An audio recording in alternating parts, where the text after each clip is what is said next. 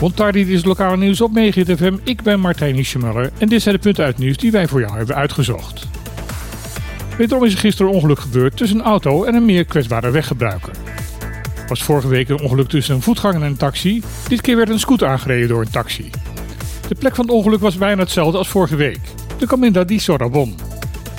Er zijn zelfs geruchten op Facebook dat het ging om dezelfde taxi, maar dat verhaal is niet door de politie bevestigd.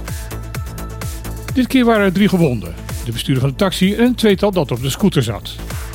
Na een eerste behandeling ter plekke zijn ze alle drie per ambulance naar het ziekenhuis gebracht voor verdere behandeling. De afgelopen drie maanden is Bonaire al diverse keren opgeschrikt door verkeersongelukken tussen auto's en meer kwetsbare weggebruikers. Een paar keer waren daar zelfs dood bij te betreuren. Steeds weer leidt daarna op social media de discussie op over de gevaren van het Bonaireaanse verkeer en het gebrek aan beleid en handhaving van het al bestaande beleid door de overheid. Volgens velen bij deze discussies zou de veiligheid op de Bonaireaanse wegen een belangrijk onderwerp worden te zijn bij de aankomende eilandsraadsverkiezingen.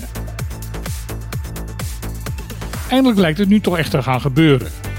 Er komt nieuwbouw voor het mbo van de schoolgemeenschap Bonaire, waarin ook een paar leerwegen van het VMBO worden gehuisvest. De eerste plan voor nieuwbouw voor het beroepsonderwijs stammen al uit 2012. Een jaar nadat de haven de VWO-afdeling van het SGB in het huidige gebouw van de Liceo Bonaireano in de KI Amsterdam was gehuisvest, wilde de toenmalige onderwijsminister Maya van Bijsterveld alle schoolgebouwen in de Best binnen vijf jaar naar Nederlandse normen brengen.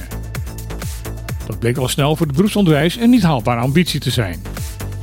Er werden wel grootse plannen en ontwerpen gemaakt en financieringen geregeld, maar steeds bleek er een reden te zijn om de goede voornemens toch nog even uit te stellen. Het lijkt erop dat het wachten nu echt voorbij is. Onder andere op Bonaire.nu is vandaag een advertentie te vinden waarin een voorselectie wordt aangekondigd voor de aanbesteding van de bouw van de nieuwe schoolgebouwen. De nieuwe gebouwen gaan bij elkaar bijna 6000 vierkante meters omvatten. Dat is inclusief de overdekte binnenplaatsen.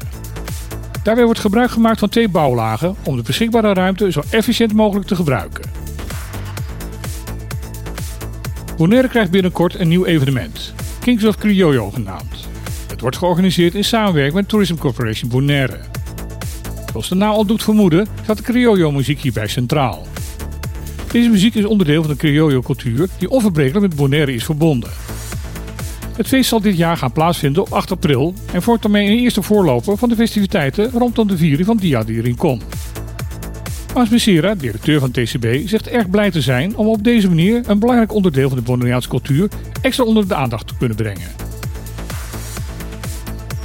Als Curaçao in het huidige tempo zijn schulden aan Nederland blijft aflossen, zal het land pas over 290 jaar schuldenvrij zijn. Dat schrijft staatssecretaris Alexander van Huffelen in haar antwoord op schriftelijke vragen aan de Tweede Kamer. Het gaat hierbij om schulden die het land heeft gemaakt voordat de coronacrisis uitbrak. Tijdens deze crisis zijn de schulden van Curaçao alleen maar sterk opgelopen.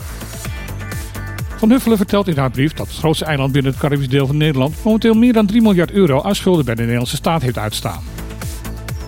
Deze week gaan onderhandelingen starten over hoe specifiek deze coronaleningen weer zo snel mogelijk terugbetaald gaan worden. Dit was weer het lokale nieuws van vandaag op Megahit FM. Ik wens iedereen nog een hele mooie dag en dan graag weer tot morgen.